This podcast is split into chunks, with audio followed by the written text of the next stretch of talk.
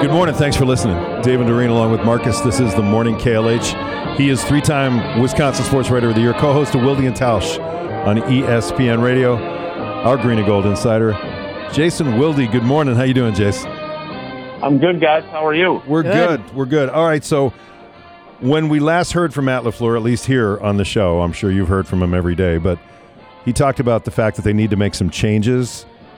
What kind of clues have you gotten on the changes they're making to stop the run, to run the ball more effectively, to you know, maybe Win. do away do away with penalties on special teams? What are they doing?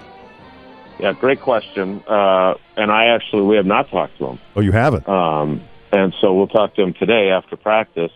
Uh, his assistant coaches uh, did speak, and it's, I don't think it's ever a good sign when not only is your offensive coordinator using a variation of this phrase, but also your defensive coordinator on the same day.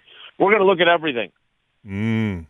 leaving you know we're we're we're leaving no stone unturned well okay you're four games into the season and you're concerned to the level of not knowing exactly what you're doing and having to change lots of things that can't be good right that's No. not what we're looking for so uh and it's funny because all three you know for and and look we're all at least for me i'm not here to tell fans how to behave by any means but for me anyway, this is all this season is a fact finding mission about Jordan Love and the rest of the young people that play offense.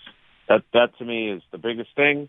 If they go nine and eight and find their way to the playoffs, awesome. He gets to play in a playoff game in his first year as a starter. If not, I wasn't expecting them to go to the playoffs anyway, right? Right. But it, you still don't. You still want all areas to be improving and not doing stupid things or making the same mistakes over and over and over again. And all three of their coordinators, when they talked on Monday, after I got done talking to you guys, they all have issues that they're struggling to fix, right? So the offensive coordinator is Adam Stenavich.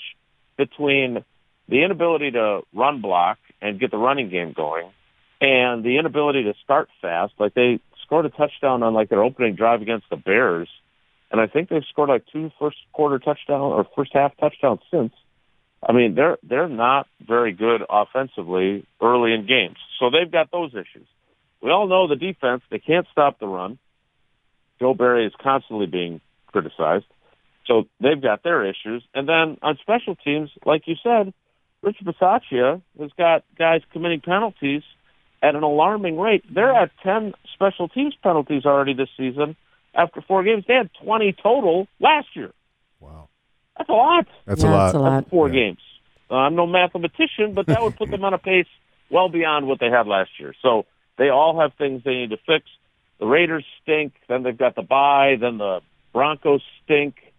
But again, I don't think the Packers are in a position right now where we could say, well, this game's a win. This game's a win because these teams stink because the Packers are capable of stinking too. But it's good news that they're Aaron Jones, Christian Watson, Eric Stokes, Jaire Alexander all practice, right? That's got to be good.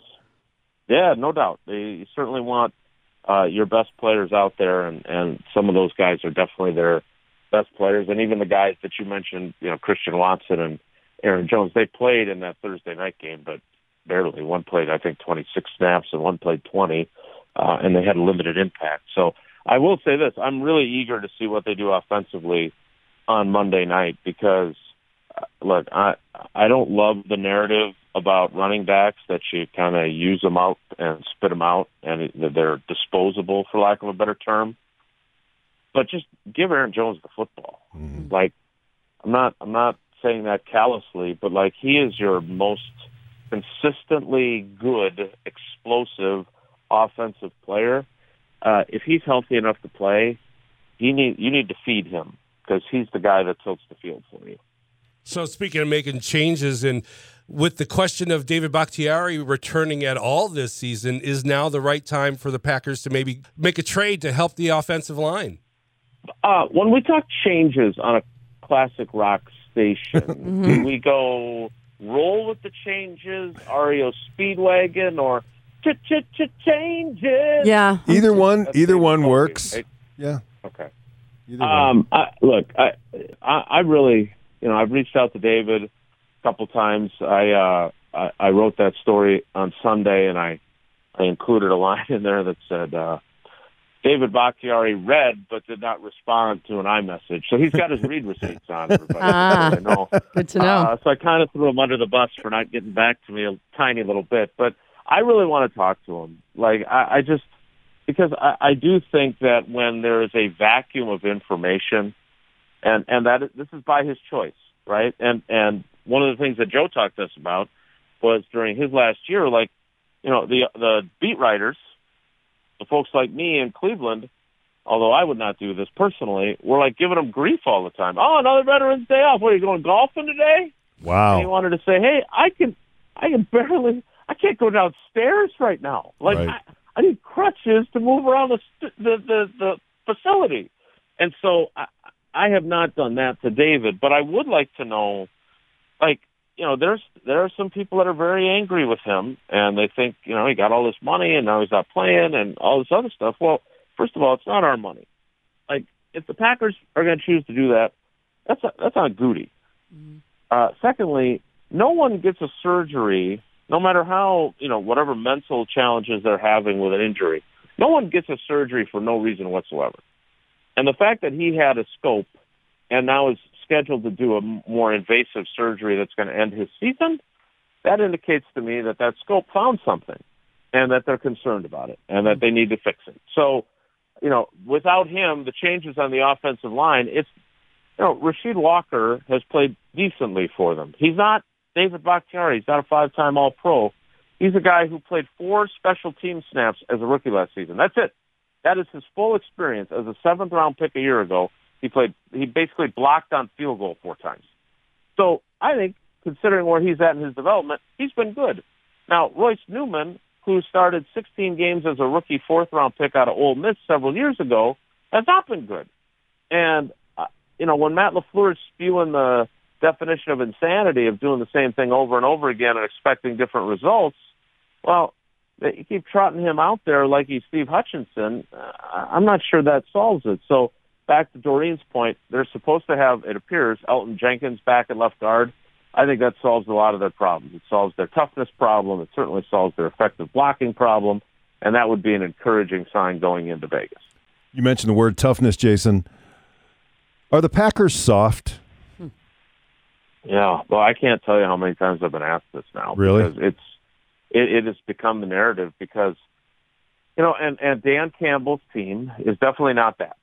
Um, they also, by the way, are pretty darn skilled offensively and have a lot of speed and talent on that side of the ball, and a really smart offensive coordinator in Ben Johnson, who is probably going to be a head coach sooner rather than later. So, you know, everybody gets into the we're gonna bite kneecaps and all the other stuff that Dan Campbell said, but his team does play with an edge and with a physicality that lots of NFL teams don't, right? And he believes in practicing in pads during the season and all this other stuff, and he's getting the results. So, of course, by comparison, now we're looking at the Packers going, well, they don't play like that, and it was very obvious during the game on Thursday night. Now, the problem is, is that if you can't run the ball, and if the opponent is running the ball down your throat, you're not going to look physical or tough. You're going to look soft, and that's what happens. So whether or not you know getting Elgton Jenkins back on their offensive line that'll help a lot. But their defense, I mean, you know, I, I like to you know take thinly veiled shots at Joe Barry as much as the next guy. but if we're being honest, like they didn't stop the run very well with Mike Pettine as their defensive coordinator, and for several years toward the end of his tenure, Dom Capers' defenses didn't stop the run very well either. Although they made that at least a higher priority than it would seem these other defenses do. So those th- those are the kinds of things that lead to that reputation, and I don't disagree. It's deserved right now. So what are they going to do about it? So this is the first chance that Davante Adams will have a chance to revisit his old team. Does he look at his situation in Vegas and kind of ponder, "Eh, maybe I should have stayed in Green Bay after all? Yeah, speaking of people who haven't texted me back, and um, I, I look, I, I think the world of him. He and I have a great relationship. We've stayed in touch since he left. Um, of course, this week when I would really like him for my job, I have not heard back from him. But that's the question I want to ask, frankly, Marcus. Like, and look, there's it was interesting. I don't know if you saw much of the game that they played last week. I just saw the play he got hurt on. And if you remember, one of the things he said after that trade to Las Vegas, and he tried to like say, I'm not saying anything bad about Jordan Love, but he was totally saying something bad about Jordan Love.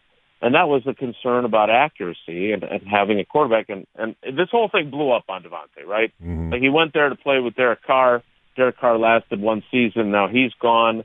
Now he's stuck with Jimmy Garoppolo and Aidan O'Connell. And I saw this throw last week where O'Connell made this bad throw over the middle. Davante had to try and reach back to try and catch it because he's not going to just let it go.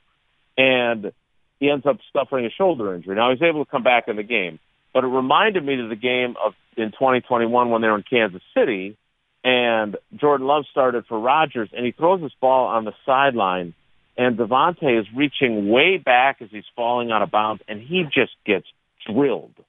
And I I believe that in his mind, when he was unsure of how much longer Rodgers was going to be here, that that factored in. Like he did not believe, for a guy that thinks, and rightfully so, he can go to the Pro Football Hall of Fame.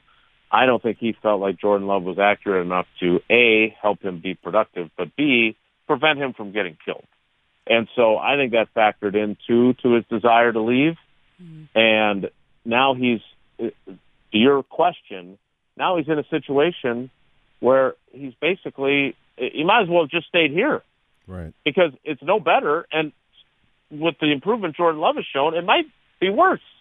And Josh McDaniels can't coach. I don't care how many years you worked uh, for Bill Belichick. Uh, he's he is not a good NFL head coach. So uh, his situation is problematic, and I'll be curious to see if after this season, or maybe at the trade deadline uh, on Halloween, if Davante Adams is playing for somebody else. Jason, you had mentioned that the coach sent the players home with a homework assignment and one of your your columns that you wrote. Uh, explain that to Yeah. us. So, uh, and and I don't know, you, you know, you guys are uh, slightly different spots on the parenting uh, timeline, but uh, I'm really a big fan of the new age of schoolwork where uh, teachers have decided that sending home mountains of homework is counterproductive. So the girls, and I love doing homework with them. Like it's one of my favorite things that I get to do as a parent, and now I don't get to do it hardly at all now that they're in middle school because they're not sending homework home very often. Wow. But in the case of yeah, crazy, right? Like, Yeah, it is. Like that was all I did when I was growing up. Right. Um, but but they uh, the the idea Matt LaFleur had was before they had a few days off after their loss to the Lions was to send them all home with the homework assignment of come back with what you need to do better and what you're going to do better. Rasul Douglas was the one who told me about this, and while he wouldn't say what his little homework sheet said, uh, I think it's pretty safe to say that they need to lower the penalties, as we talked about. They need to tackle better on defense. Their offense needs to get off to faster starts. Like the the the issue with an assignment like that is that there are plenty of things that you can put on there, and uh, you're not going to fix them all. But on defense, the absolute number one thing, and they've got Josh Jacobs coming up, who's a pretty darn good running back himself for the Raiders. They have got to stop the run. They have no chance to be a decent defense until they figure that out. And the problem I have with that is that, you know, Matt LaFleur's comment after the game was, you got to be able to take away something. And immediately I thought back to another Thursday night game a year earlier, last year, after they had that great comeback against Mike McCarthy and the Cowboys to win. The next Thursday, five days later, they're out there, and they took away Derrick Henry from the Tennessee Titans, like one of the best running backs in all of football, and they shut him down.